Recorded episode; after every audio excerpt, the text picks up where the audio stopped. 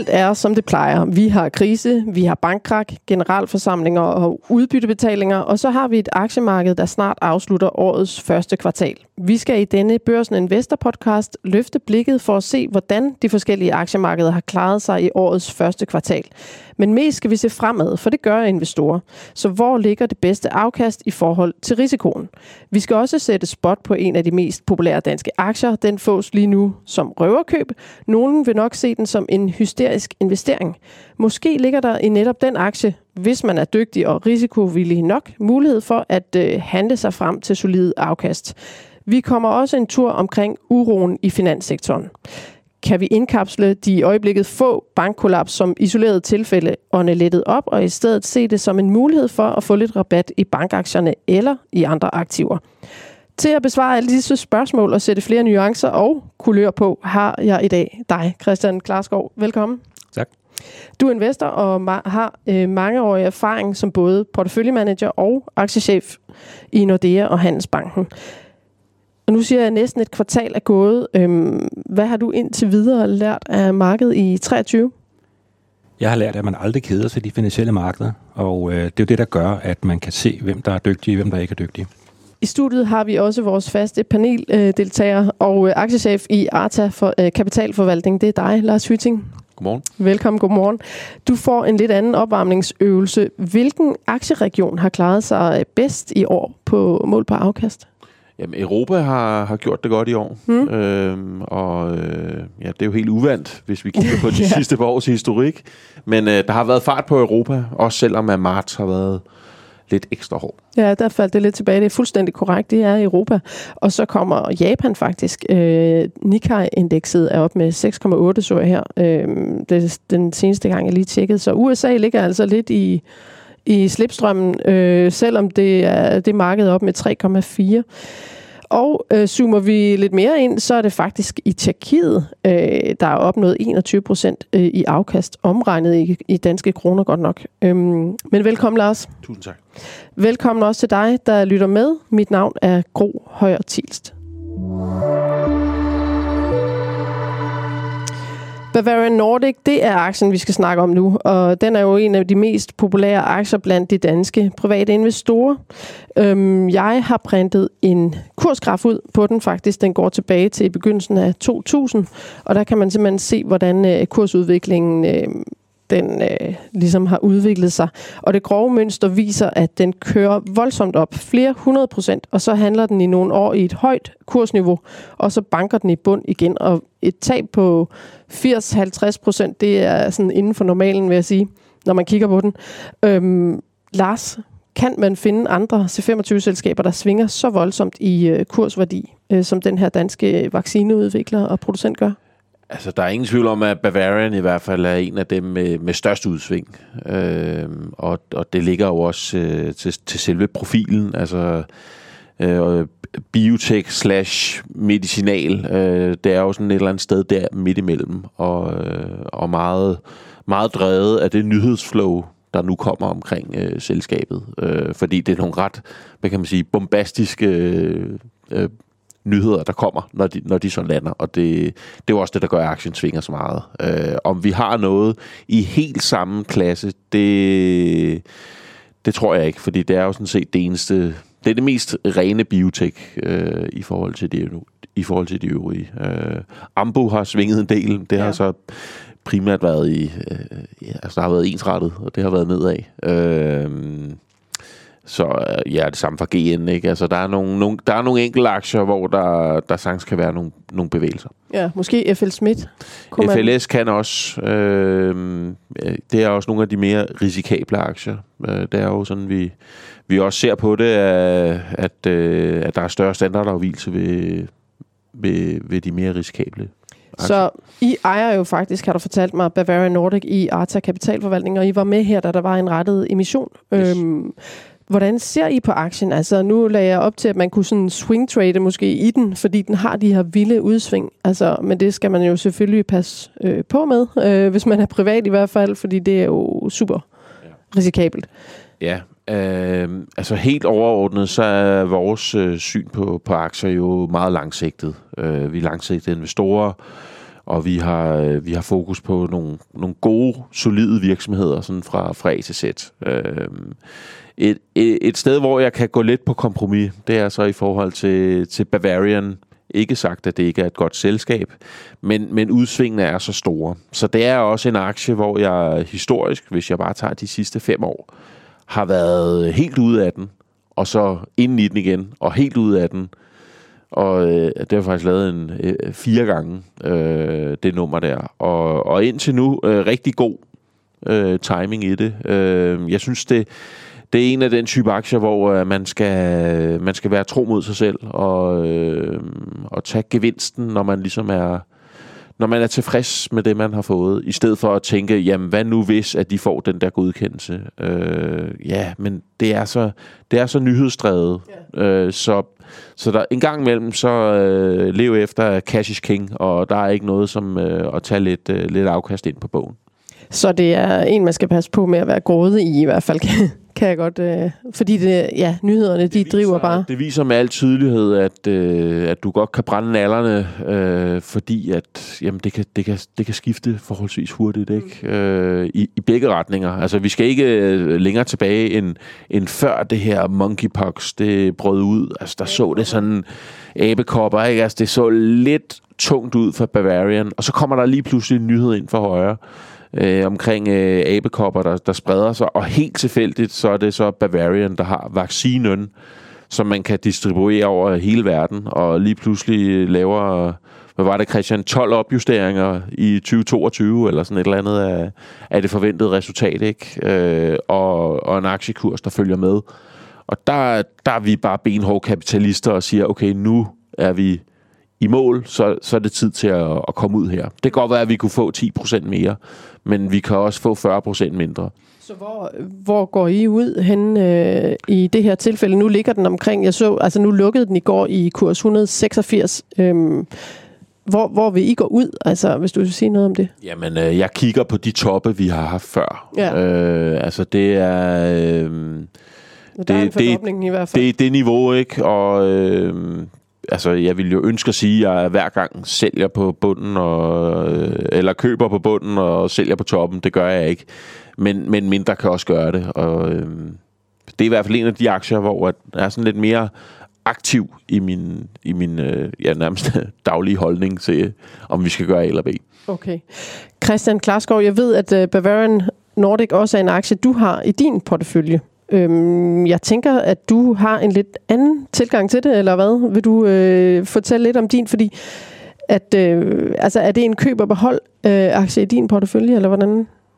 Øh, overhovedet ikke, og jeg kan starte med at sige, at jeg har ikke nogen Bavarian øh, i øjeblikket. Nå. Øh, jeg, har, jeg har fuldt selskabet i omkring 20 år. Okay, jeg, har mødt, undskyld, så tro, jeg troede faktisk, jeg, du havde. Ja, men jeg skal ikke fortælle alt jo. øh, jeg har mødt selskabets ledelse, forskellige øh, CEOs øh, og forskningsdirektører rigtig mange gange.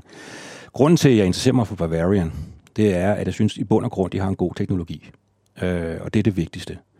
Øh, det kunne vi jo se med, øh, med monkeypox, hvor at, jeg synes faktisk ikke, de var heldige, at de havde et middel mod monkeypox. For jeg kan huske, da de forsøgte at, eller fik godkendt Genius, altså til, til rigtige kopper, øh, der gik de meget op i også at få en godkendelse til abekopper. Og det var egentlig efter min mening et rigtig klogt træk fra, fra Bavarians side, således de var klar på det tidspunkt. Og der fik de jo så de her, jeg tror det var seks opjusteringer, men det var også godt nok.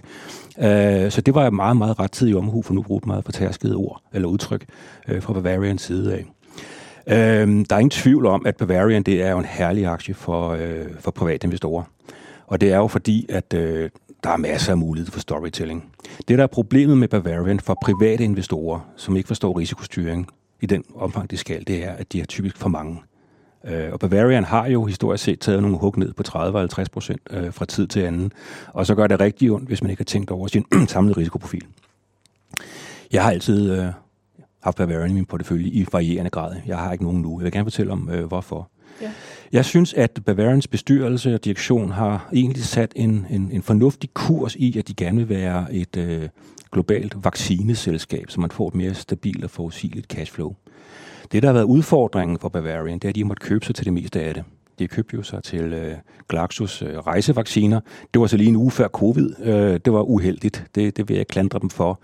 Øh, og nu har de så igen også købt øh, noget øh, tyfus og kolera her for, for nylig. Det, der er problemet, synes jeg, for værdiskabelsen for aktionærerne i Bavarian, det er de evindelige kapitaludvidelser. Jeg er ret træt af dem. Øh, jeg sad lige og tjekkede mit regneark her forleden. For, for seks år siden var der under 30 millioner aktier. Jeg tror, det var 29,5 millioner aktier. Nu er der 77 millioner aktier. Ja. Så vi har altså haft en 2,5-dobling øh, af aktierne. Og når man udsteder aktier, hvad enten det er som underkursemission, eller det er som rettet emission, øh, jamen så tager du værdi fra de gamle aktionærer. Og det er jeg træt af. Mm. Så derfor solgte jeg faktisk min Bavarian her for, nej, hvad er det, tiden går en måneds tid siden, da de offentliggjorde, at de ville lave en rettet emission for at finansiere deres nyeste køb. Der lå aktien til 250. Nu ligger den i 186. Og det tror jeg, fordi markedet bare ikke gider det der mere. Til gengæld synes jeg her på niveauet, og det er ikke en investeringsanbefaling det her, der synes jeg faktisk, den ser meget interessant ud. Øh, de gode analytikere har kurstarkes omkring kurs 400.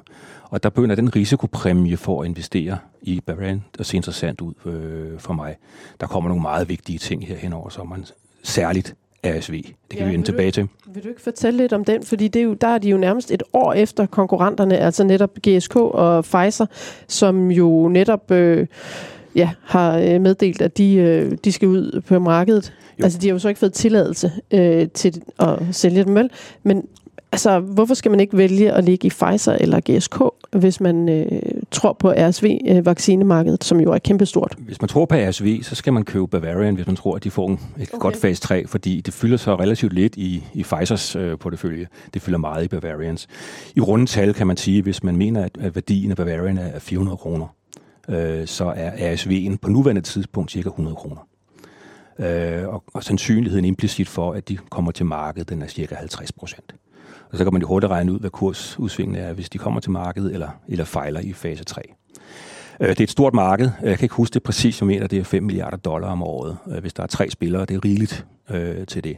Og så lidt øh, teknikalitet, så Bavarians vaccine mod ASV, den, øh, den er lidt mere speciel end de andre. Den, der, der er fem antigener, man skal ind og reagere med.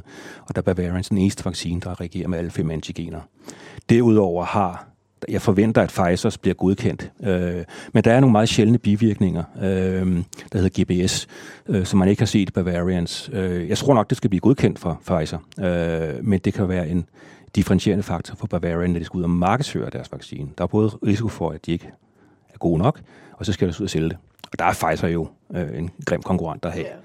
Men jeg er ret sikker på, at nu havde vi jo i den her sammenhæng heldigvis en meget smitsom ASV-sæson, så jeg tror, at deres øh, fase 3, som kommer omkring midtåret. Det tror jeg er en god sandsynlighed for, at det kommer godt ud, at de viser en effektivitet, som gerne skulle ligge med et 8-tal for os, altså 80% plus 85 helst.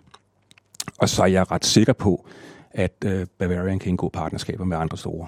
Øh, de har også et, et, et samarbejde med Nuance Pharma i, øh, i Kina, som jeg tror, markedet har glemt lidt. Øh, at det kunne godt blive ganske interessant. Men det er risiko, fordi hvis ASV fase 3 fejler her øh, om tre måneder, så falder aktien 25 procent. Okay. Det, det er også en position. Hvad siger du til det, Lars, øh, de her øh, argumenter og synspunkter? Jamen altså, det bekræfter jo endnu en gang det her med, hvor, hvor nyhedsflow-baseret en aktie det er. Det er jo også derfor, at den er så populær blandt, øh, blandt private investorer, hvis man gerne vil have lidt, øh, lidt chubang. Øh, jeg har, har for nylig haft et møde med, med ledelsen, og altså i forhold til ASV, så er de jo helt... Øh, bekendt med, at de er lidt forsinket i forhold til andre. Men de mener selv, at de har øh, et produkt, der er så tilsvarende er så meget bedre, at, øh, at det gerne skulle kunne arbejde. Så øh, jamen, det, der er noget at se frem til senere i år, øh, om det bliver tommelfinger op eller ned. Øh, endnu en gang, det, det viser bare, hvad det her er for en, en aktie, og hvad den kan eller ikke kan. Øh, ja. Det bliver spændende. Og og nu er du jo en af dem, der kommer med øh, på emissionerne, ikke? så du bliver jo ikke udvandet. Altså jeg tænker, at øh, Christian, du, du er en af dem, der bliver ramt af de her øh, aktieemissioner, som jo kommer som, altså løbende gennem, fordi jeg sad også og kiggede på, det er jo helt vildt, øh, så mange nye aktier, der er kommet i markedet fra Bavarian. Giv Christian ret i, at det er, altså det er, det er frustrerende som, som aktionær at se en, en konstant øh, lindstrøm af, af nye, øh, nye aktier til markedet, og, og det er jo endnu et argument for, øh, at jeg har den strategi, jeg nogle gange har. Øh, jeg ser ikke Bavarian som et, som et buy and hold, øh, men dermed ikke sagt, at jeg er ude efter 14 dage. Det er jeg på ingen måde. Okay. Øh, jeg, øh, nu øh, hvor jeg indledt med den her kursudvikling, ikke? Altså, hvor man kan bare se, hvordan det kører op og ned, øh, store stigninger og store fald, så øh, prøvede jeg at trække tal helt tilbage til øh, 2003. Øh, det var muligt i forhold til at sammenligne den med det kappede CAX-indeks, altså det danske brede øh, aktieindeks. Der har man, hvis man har haft en køb- og behold strategi, som du jo så ikke bruger, Lars, og det gør du så heller ikke, så har man også ligget øh, et godt stykke efter det danske aktiemarked. Altså man har fået 6% i gennemsnitligt årligt afkast siden 2003 i Bavarian mod 14% i de danske aktier. 8% om året i 20 år, det er en rentes renteeffekt, der vil noget. Ja, det er rigtigt.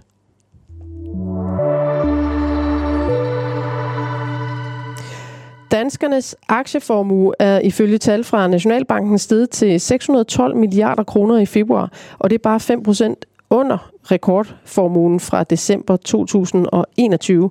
Og de danske investorer har en relativt stor eksponering til det danske aktiemarked. Og her i 23 er de danske aktier i eliteindekset C25 løftet med cirka 3% inklusiv udbytter. I Sydbank har aktieanalysechef Jakob Pedersen netop sendt sin aktiestrategi på banen. Og for at skære helt ind til benet, så handler den om, at rentestigningerne de vil ramme selskaberne med gæld. Og i grov træk vil renteomkostningerne skralde cirka 3-4% af før skatresultatet. Og det er så eksklusiv finansaktierne i Sydbanks aktieunivers. Jakob Pedersen, velkommen. Tak for det, tak for det. Og øh, det er ikke alle danske selskaber, der rammes lige hårdt af rentestigninger, men i din analyse, så skriver du, at der er grund til bekymring. Så øh, det, øh, det gør vi så, altså begynder at bekymre os. Altså, hvilke selskaber er i farzonen her? Jeg synes, når, der er, når vi kigger bredt hen over de danske selskaber, så har de godt styr på gælden. Men, men der er nogle øh, undtagelser, øh, blandt andet GN Store Nord, som jo har været voldsom i vælten, øh, efter at, øh, at, man, at man vil gennemføre en kapitalforhøjelse, som, som, som så blev bremset. Øh, men, men også, også selskaber som, som øh, øh Koloplast, kan vi se, der, der er, er, er gælden øh, ret kraftigt stigende. Øh, det samme i, øh, i Ambu, og, og også et selskab som, som Demand. Både, både Koloplast og, og Demand, det hænger meget sammen med, med, med opkøb, man har været ude at foretage, og det er også selskaber, som generelt har et, et, et, et, nogle, nogle sunde pengestrømme, så, så der er vi ikke så nervøse. GN og SAS er i og for sig dem, som, som uh, springer ud som, som, som de selskaber, der, der, der ser ud til at blive hårdest ramt. Ja, og, og øh, SAS, de er jo nærmest i, er de ikke under konkursbehandling i USA? De er under konkursbeskyttelse øh, og, og konkursbehandling, ja. så ja, så, så, så det, er, det er ligesom en, en historie for sig, hvor det er sådan, at man, at man må rundt og fortælle uh, långiverne, at de kan altså ikke få alt det, som, uh, som, som uh, vi skylder jer, uh, jo inklusiv også alle vi andre, som, som i kraft af, at vi er danske statsborgere, jo også ejer aktier i, uh, i, i SAS i en eller anden forstand. Ja, og, og det er der så også rigtig mange private investorer, der gør. Det er en af de mest populære. Altså nu var vi inde på Bavarian Nordic, som nok er den fjerde mest eget øh, aktie blandt Nordnet-investorerne i hvert fald, og der kunne jeg se, at SAS er også ret populær. Øh, så det er jo lidt uheldigt. øhm, men altså, så de er i farzonen lidt af forskellige øh, årsager, men i hvert fald opkøb, øh, kan jeg høre nogle af dem. Øh. Ja, et eller, andet, et eller andet sted kan man sige, at G, GN er jo, det, det er jo en, en, en spændende historie. Ja. Den, dag, den dag, hvor man foretog det her opkøb, der steg aktiekursen. Så, så på det tidspunkt i verdenshistorien, der, der var investorerne jublende lykkelige. Uh, men, men det er de så ikke længere. Uh, og det er, jo, det er jo en af de uh, forskelle, som det her helt nye renteregime, det, uh, det, det ligesom pådutter selskaberne. Uh, hvis det var sådan, at man tidligere kunne, kunne låne til stort set 0 i rente, uh, så, så er rentesatserne nu he, helt anderledes høje for, uh, for selskaberne. Yeah. Så, så det, uh, det skaber nogle udfordringer, og helt håndgribeligt, så er det jo med til at gøre, at, at indtjening i nogle selskaber bliver holdt ned nede, fordi renteudgifterne de stiger. Her vil jeg nok sige, at, at det er i særdeleshed, hvis man som investor sidder og kigger på, på small cap selskaber, der er nemlig den forskel, at de store danske selskaber, de har, de har en høj del af deres, øh, af deres gæld, den er de finansieret med obligationer, som løber et sted mellem to og fem år. Øh, så, så, så de bliver ikke sådan lige på den helt korte bane øh, ramt af, af de her rentestigninger. Det er i hvert fald de færreste, der gør. Hvorimod mange af de mindre selskaber, de har ikke, de har ikke udstedt obligationsgæld, de har kassekreditter og andre lån, lån, som skal refinansieres hver eneste år. Øh, så, så hvis det er sådan, at man sidder og, og forsøger at støvsuge markedet for, for, for small cap investeringer, så gå lige ind og kig på, på, på gældssituationen i selskaberne for at se, hvor meget det her det kommer til at ødelægge, når vi kigger ned på, på, på finansposterne. Ja, og der skal de kigge på gældsfaktoren, ikke? Altså som er nettogælden øh, divideret med EBITDA. Jo, vi, man kan i hvert fald, hvis, altså, hvis, hvis det er sådan, at man vil have et, et, et, indtryk af, hvor meget øh, gæld har selskabet i forhold til den indtjening, der er. Og det, det jo, kan, kan jo også fortælle noget om, hvilken, hvilken tilbagebetalingskapacitet er der i selskaberne. Øh, og og der, der er så noget som nettogælden i forhold til, der, der er det et af de foretrukne mål. Det er også noget af det, som vi ved, ratingbyråerne bruger. Det er noget af det, som rigtig mange selskaber selv har en målsætning omkring. Og, og de her målsætninger, de ligger normalt i et niveau og omkring maks 3. Øh, det vil sige, du må ikke have en, en gæld, en nettogæld, der, der er mere end tre gange højere end den EBITDA-indtjening, du har. Så kan der være nogle ting i indtjeningen, øh, et, et enkelt dårligt år måske, som gør, at man kommer, øh, at man skyder over og, og ikke, ikke ligger inden for, inden for de rammer, som man selv har opsat. Øhm, men, men, men, men også når vi kigger på, den her, på det her målepunkt, så er det, så er det faktisk kun GN og, og sådan SAS, som, som, som rigtig springer i øjnene. Mm, okay. Godt. Øh, men det er i hvert fald givet videre, at man lige skal kigge øh, på den der gældsfaktor eller gearing, øh, hvis man er ude i, i særligt de, øh, de her small cap selskaber. Øh, men hvis vi kigger på jeres aktieunivers, så er det jo ikke small cap. Øh, det tæller 16 C25 selskaber og så øh, SAS. Øh, og der øh, forventer I sådan set kun at, øh, eller der forventer I, at 13 af selskaberne, de trods øh, de her rentestigninger, de vil opnå indtjeningsfremgang i år, ikke? Jo, det gør vi. Ja, hvordan øhm, skal man det, tolke det? det? Altså, øh... Jamen, det, det, er jo, det, er jo for sig, det er jo for sig rigtig positivt, at de danske selskaber øh, i, i, i den forstand ligger stærkt, øhm, øh, og, og mange, mange har udsigt til, øh, til at kunne levere indtjeningsfremgang i et år, hvor det er sådan, at de bliver mødt dels med højere renteudgifter, hvor nogen, nogen i hvert fald gør, men også hvor, hvor, hvor stort set alle bliver mødt med højere lønudgifter.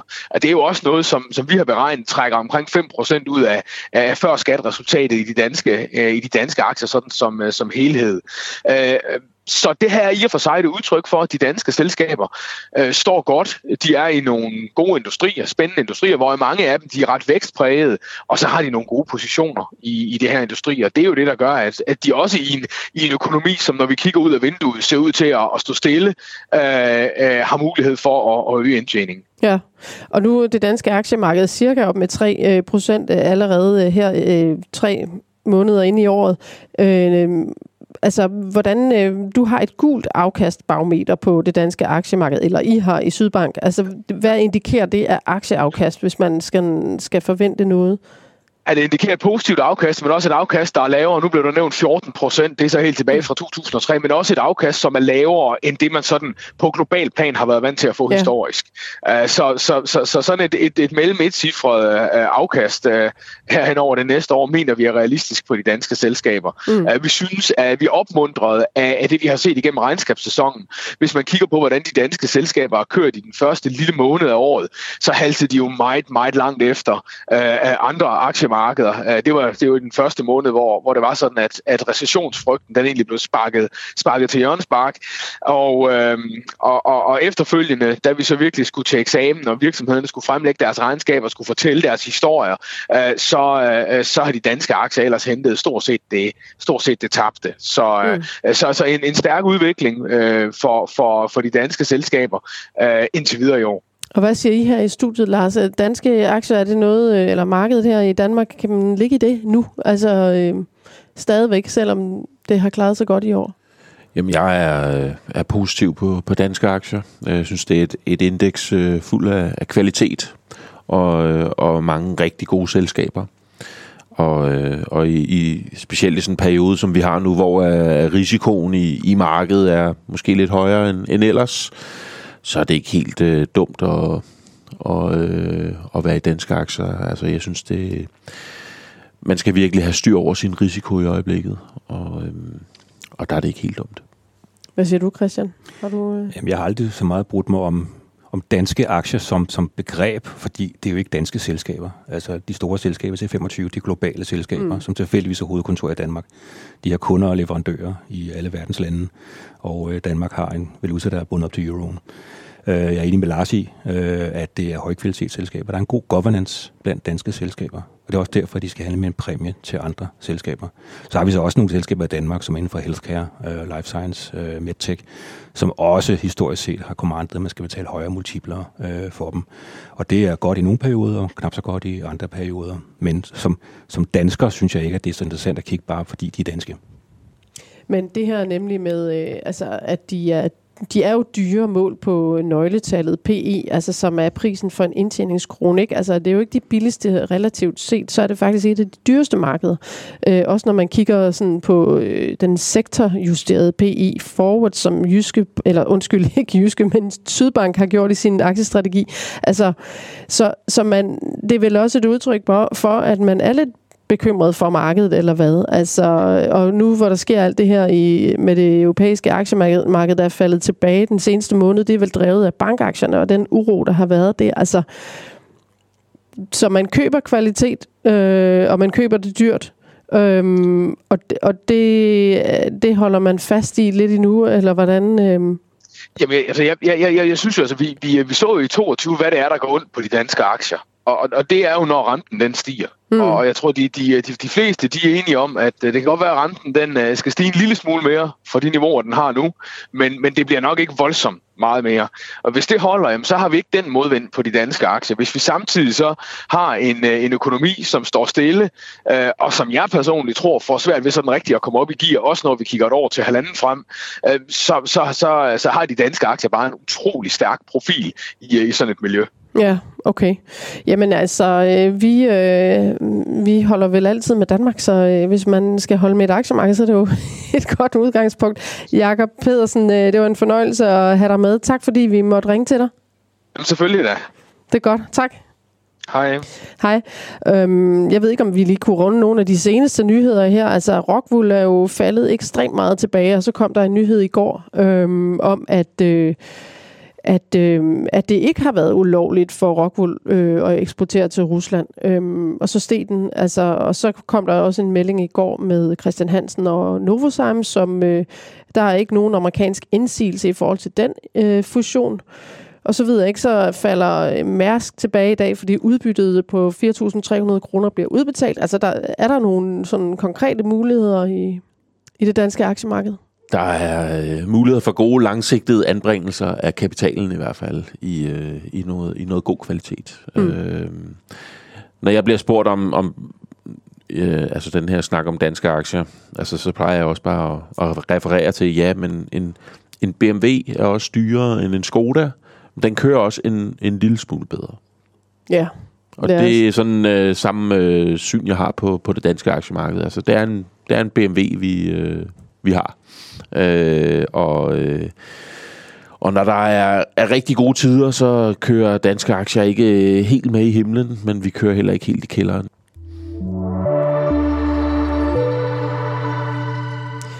Og så øh, skal vi runde den her bankkrise, om den skaber ringe i vandet. For nu er der gået nogle uger siden øh, de første amerikanske banker, banker de kollapsede og satte spekulationer og frygt i markedet øh, for en ny finanskrise. Og hvis man sådan lige øh, riser det op i grove træk, så, øhm, øh, så var det jo SVB, Signature Bank og Silvergate, der krakkede i USA, og så øh, flyttede panikken ellers til Europa.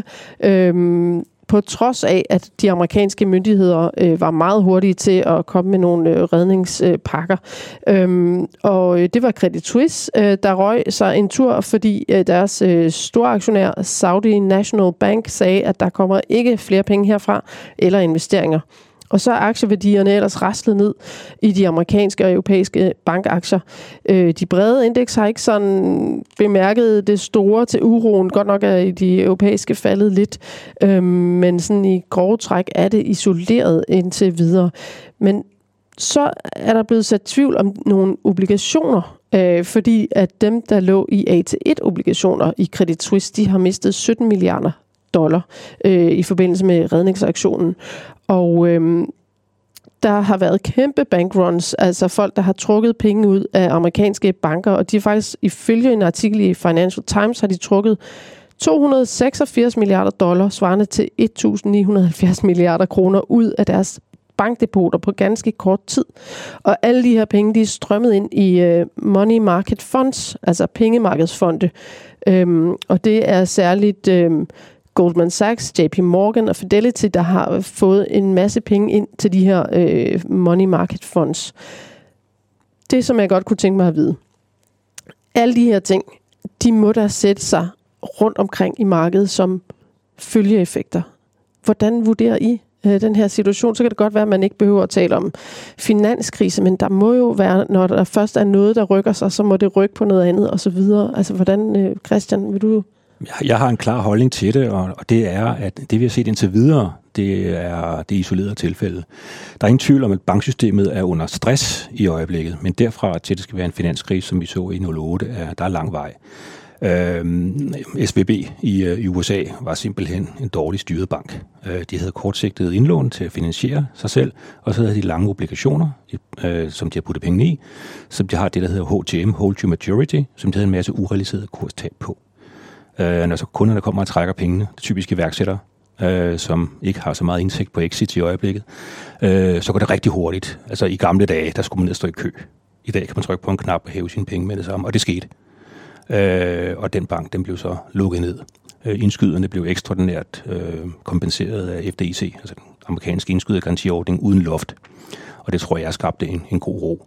Så var der en, øh, en anden bank derovre, som er en kryptorelateret bank, og der, jeg, jeg opgiver snart krypto. Jeg interesserer mig sådan set ikke så meget for det, fordi øh, der er den ene svindel efter den anden. Øh, så kan det godt være, at der er noget på lang sigt. Øh, det er en anden historie. Øh, så jeg er ikke så nervøs for det. Øh, vi så også, at, øh, at det amerikanske banksystem har, har, har, har kommet godt igennem det. Så har vi Europa. Credit Suisse øh, blev også tvangsgift med UBS, øh, og jeg er sikker på, at UBS-aktionærer om nogle år ser tilbage på, at det var en god forretning for dem, fordi de fik garantier fra den svejtiske nationalbank. Øh, øh, Credit Suisse har været en dårlig bank i årtier. De kom til aldrig over finanskrisen. Det, og har der været en skandale, så har de været i den. Øh, så godt den kom ud. Og her øh, til morgen var den store historie også, at nu Deutsche Bank var jo problemer her i sidste uge på aktiekursen, tror den faldt 20 procent eller så.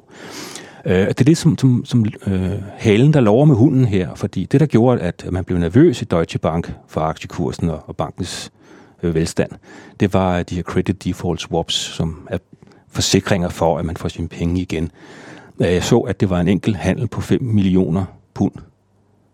5 millioner pund, det er småpenge, som gjorde, at de CDS'er, de steg meget kraftigt i pris, og så blev man bange i det hele bankaktiemarkedet, og det blev så sat ned med 30 milliarder pund. Men også bare det her, for eksempel så med de her A1-obligationer, ikke? Altså, hvor, man, hvor investorerne har troet, at det var relativt sikkert, og så mister de bare samtlige 17 milliarder øh, dollar. Er det ikke noget, der kan skubbe øh, andre investorer til at frygte? Øh, eller jeg har i hvert fald øh, set det skubbe ved A1-markedet. Mm. Altså, øh, for, altså øh, Credit Suisse var jo ikke den eneste, der har været ude og at udstede de her øh, AT1 eller Coco Bonds, som de jo hedder. Altså, de, vi fik jo nærmest smidt dem i hovedet på et tidspunkt, da, da stort set alle europæiske banker fandt ud af, at, øh, at det var en måde, man kunne, kunne få funding på. Øh, og vi har aldrig rørt det øh, i, i Arta, øh, men jeg ved, der er mange andre, der har rørt det. Hvorfor og, har I ikke rørt det? Fordi at, øh, at vi satte os ind i, hvad det var, man købte.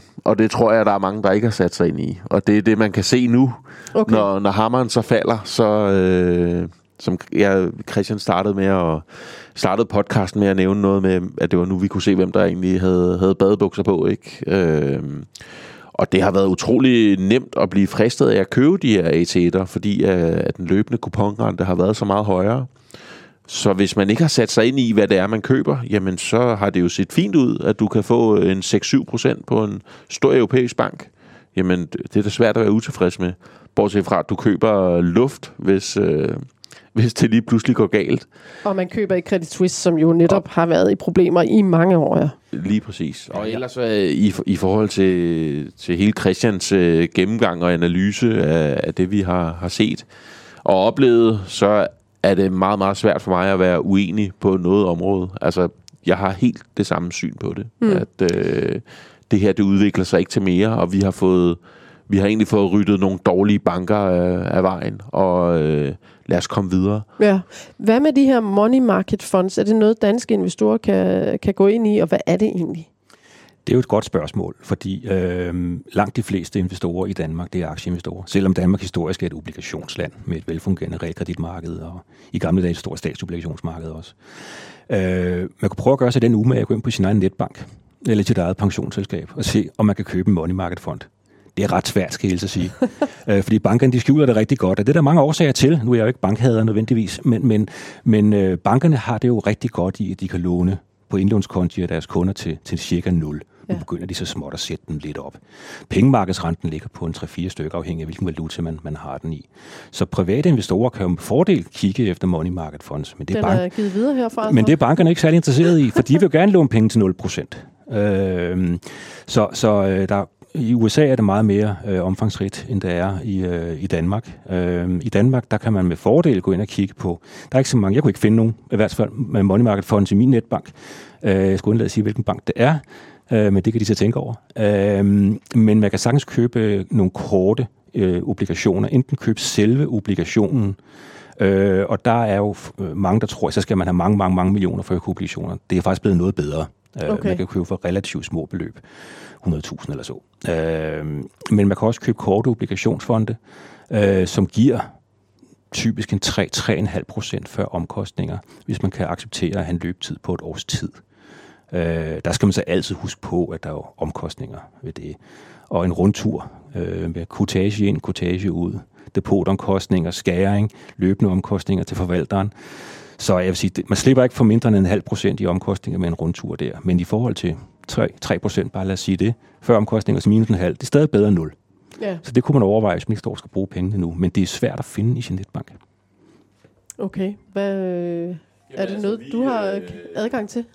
Jamen, øh, jeg er heller ikke bekendt med, med adgang øh, direkte til money market funds. Øh, altså i Arta, der, har vi, der laver vi lidt vores egen, og det er ved, øh, med, øh, ved det, som Christian siger, at købe selve obligationen. Altså, øh, hvis du kan leve med en, en løbetid på et års tid, så, øh, så har du lidt en, en indirekte money market fund. Øh, det er noget, jeg har set et stigende behov for blandt øh, mine kunder, at øh, noget af kapitalen skal placeres således. Øh, så ellers er jeg ikke bekendt med det. Nej, hvad med, med dem, der så siger, at det kan, det kan jeg ikke, øh, jeg kan jo måske gå efter de øh, udbydere af, af de her money market funds, som jo så har virkelig fået en masse øh, penge øh, ind. Øh, for eksempel Goldman Sachs har jo fået 52 milliarder dollar i deres, eller i sin øh, pengemarkedsfonde øh, siden 9. marts, altså dagen før SVB øh, gik ned øh, i forhold til de data, jeg har øh, fået fra Fin- Financial Times. Altså, kunne man tænke, hvis man kun er aktieinvestor, kunne man så tænke i at købe de der øh, kapitalforvaltere eller udbydere af de her money markets funds? Jeg kan kun gentage held og lykke med at finde netbank.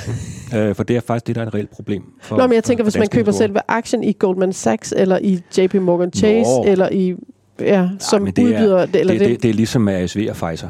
Altså, Okay. det, det er så lidt, øh, men med Goldman Sachs tjener på det. De tjener deres penge nogle helt andre steder. Øh, og deres aktier er også afhængige af så mange andre ting, end, end de relativt små marginaler, som de har på money market funds. Okay, godt.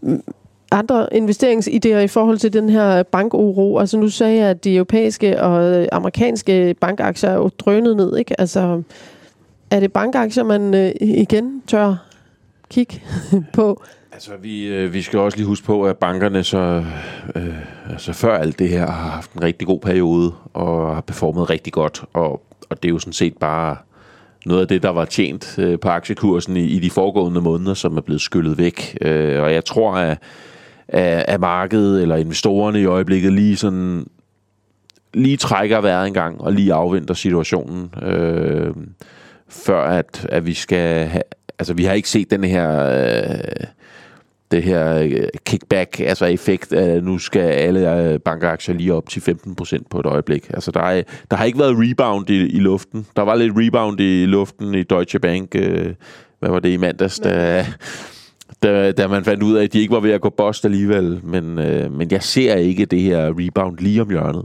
Det kan sagtens komme, mm. men øh, jeg tror, vi har brug for, at der lige falder ro på. Ja, der, nu var der også en nyhed øh, faktisk, at øh, Le Monde, øh, den franske avis, øh, var ude at skrive i går øh, tirsdag, at øh, der er fem øh, banker i Frankrig, øh, der bliver undersøgt, undersøgt for skattesvindel og hvidvask. Og det var jo, jeg kan ikke fransk, men Society øh, General. og øh, de havde i hvert fald sagt, at de var en del af dem og, og involveret. Og så er det ellers rygtebasis, at det var S eller H, SBC og BNP Paribas og Natixis eller et eller andet. Jeg ved ikke om det. Så det er jo også insekter, øh, der er, altså, hvor der sker ting og sager, man ikke rigtig ved, øh, hvad har de i posen. Jo, man kan sige, at nu skal jeg bruge et pænt ord, der ikke starter på RØ, men de putter altså numsen i klaskehøjde øh, ret tit, de banker. Og øh, jeg forstår fortsat ikke, hvorfor at, øh, de ikke har nogen, nogen procedurer, der gør, at det ikke kan lade sig gøre. Fordi øh, vi er alle sammen trætte af det. Øh, da det så er sagt, øh, bankerne er faldet tilbage. Øh, Lars er fuldstændig ret i, at det, de tabte i marts, det var det, de bare outperformede med i januar og februar i år. Øh, jeg var jo lang i tank og bank øh, i til 2022. Det var godt.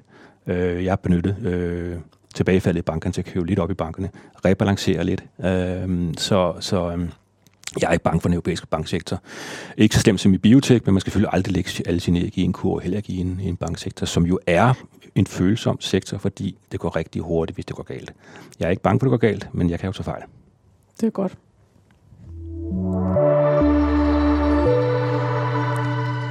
Så er det blevet tid til at kigge nærmere på vores All-Star portefølje, og den er sammensat af aktier, plukket af vores seks faste paneldeltagere, og øh, de har hver valgt to aktier, og det har de gjort for samlet 600.000 kroner. Øh, pengene er stillet til rådighed af Saxo Bank.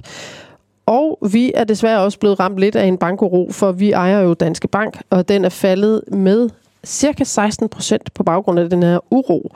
Og øh, samlet set er porteføljen faldet 1 procent i år. Øhm, så vi ligger lige omkring de 592.000. Øh, øhm, og øh, Lars, du er som sagt en, en del af vores faste panel, og de to aktier, du har plukket, det er GN Stor Nord, og det er ISS. Og de er jo også begge to blevet ramt her på det seneste af nogle øh, nyheder, må man sige. Øhm, og de er begge nede øh, år til dato cirka 12 procent. Øhm, for, hvad, altså det der med at tage et tab, øhm, hvad skal der til for, at du gør det? Øh, når jeg ligesom mister tilliden til, til ledelsen blandt andet. Øh, altså kunsten er at, at kunne tage et tab. Øh, det er ikke øh, lige nemt for, for alle. Altså, der kan være noget følelsesmæssigt i det også. Øh, altså, jeg er ikke i nærheden af at skulle ud af hverken ISS eller GN. Øh, det, jeg, jeg er langsigtet, og jeg er glad for, at nu er første kvartal snart gået, så er der tre igen. Og øh, det, skal, det var det var det rigtige sidste år, og det er det også i år. Mm. Men, øh, men der har været lidt, øh, lidt, lidt støj her på den korte bane. Øh, ISS skal have en ny CEO, og GN, jamen det, det har sejlet lidt på de indre linjer, ikke? Øh, gudskelov, at vi fik hindret en, en stor kapitaludvidelse, men, øh, men gælden er jo ikke forsvundet af den årsag, og der skal stadig øh, en løsning på bordet. Øh, den, man startede med at komme op med, var bare den forkerte. Ja, der er 7 milliarder kroner øh, i gæld, som de ja. skal øh, ud og refinansiere. Og lige nu, og det her, det tager jeg fra den her øh, aktiestrategi, jeg har fra Sydbank, der har de en rente på under 1%, og ifølge Sydbank, så skal øh, den, eller den vil komme til at blive øh, tocifret, den her nye rentesats, de skal øh, have øh, på de her 7 milliarder. Det er jo noget af en anderledes øh, situation. Så altså, den her øh, investeringscase, du investerede ind i, du investerede faktisk ind i den med, altså med den risiko for øje, at der vil ske det her, der er sket, altså at de skal ud og hente en masse aktier og sådan noget. Men nu er den, de har fejlet med den aktieemission. Øh, hvad er den? Har de overhovedet nogen officiel øh, plan B, eller ved man... Jamen, jeg synes jo, at den melding, man startede med at komme med, den var forhastet, og den var forkert. Øh, og, og det var en helt absurd situation at have et møde med, med GN's øh, økonomichef, og sidde, der sidder og fortæller om, at de vil hente 7 milliarder i en aktieudvidelse, og så kan vi forvente at få aktieudbytte og, og tilbagekøb inden for nærmeste fremtid. Altså, det svarer jo til at aflevere penge med den ene hånd, og så modtage med den anden efter skat. Øh, altså, det er jo en fuldstændig absurd situation. Så øh, så jeg, altså, jeg er mere sådan, venner, ro på, find nu lige den rigtige løsning. Og, øh, og det, altså, da man købte SteelSeries, Christian nævner det, det, det var uheldig timing. Øh, men, men aktiekursen steg på dagen. Øh, det skal man lige huske på. Og jeg synes også, det var et fornuftigt opkøb. Man betalte prisen for det, men vi kunne heller ikke vide, at, at verdensøkonomien var ved at falde ud over skrænten. Øh, GN's ledelse traf dengang en beslutning om, det her det finansierer man med gæld. Og, øh, og lige pludselig så her anno 2023, så vil man ikke finansiere det med gæld mere. Altså, jeg er sikker på, at der findes en plausibel og, og rigtig mere fornuftig løsning derimellem. Øh, og det er jo så op til ledelsen at, at finde ud af, hvad det skal være. Øh, jeg synes jo stadig, at altså GN består af to divisioner, og man kunne med fordel øh, vælge at fokusere på, måske vi fremover kun skulle bestå af en. Ja, sælge den anden. Sælge den anden. Godt. Hvad, hvad med dig, øh, Christian, i forhold til det der med, at man har en aktie, og øh, den investeringscase, øh, man har, den er måske egentlig stadigvæk den samme, men den er bare faldet øh, en hel del. Hvor, hvor, hvor god er du til at, at tage dit tab? Ja, selvfølgelig perfekt. Nej, spøtte, spøtte, spøtte side. Øhm, som Lars siger rigtigt, man, man skal jo altid forsøge at lægge følelserne væk, og det er svært i den virkelige verden. Øh, jeg gør det, når jeg investerer øh, i, i et selskab, så øh, er jeg meget nøjeregnende med at skrive ned, hvorfor jeg gør det. Øh, og det skriver jeg ned, fordi øh, jeg er heller ikke perfekt, så jeg har også en confirmation bias med, at man gerne lytter til de nyheder, der passer ind i ens kram. Øh, men jeg skriver det ned, og øh, jeg hakker af løbende. Hvis de ting ikke er opfyldt længere, så skal den på watchlist, og hvis det begynder at se ondt ud, så skal man bare sælge dem. Altså, man bliver ikke fattigere at tage et tab, fordi pengene er jo tabt alligevel, om man sælger eller ej. Så man kan lige så godt sige, hvis man ikke tror på det længere, så kom ud, kom videre. Øh, som privatinvestor for frie midler kan man lige så gøre det, fordi så kan man jo modregne det i nogle gevinster, øh, man har realiseret. Men man skal aldrig sidde og bare håbe på, at, at det går bedre. Håb er ikke en strategi. Øh, og det er det, lidt hårdt sagt, der egentlig adskiller mange private investorer fra professionelle investorer. Det er, holder forudsætningerne, og hvis de ikke gør det, så tager beslutningen. Og det gør altid ondt, fordi der er ingen, der synes, det er sjovt at tage fejl. Det er en god idé at skrive ned, og så strege over hver gang det er indfriet, eller hvis ikke det bliver indfriet, så netop, som du siger, på en watchlist, og så ud til sidst, hvis øh, man kan se, at det ikke øh, kan lade sig gøre.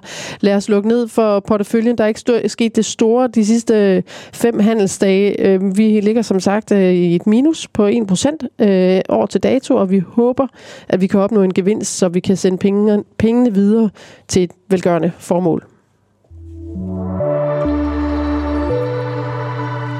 Tiden er gået, øh, men den er gået i et godt selskab. Tak øh, for i dag, Lars Hyting, aktiechef i Arta Kapitalforvaltning, og tak også til dig, investor Christian Klarskov.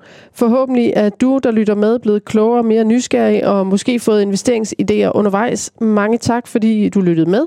Hvis du har idéer til, hvad vi kan snakke om næste øh, gang, eller har ris eller ros, så tager vi meget gerne imod det på investor www.børsen.dk. Næste gang, der lander en ny Børsen Investor podcast er 5. april lige inden påske. Arjuna Alexander Kolkur Sørensen stod for teknikken. Mit navn er Gro Højer Tilst. Tak fordi du lyttede med.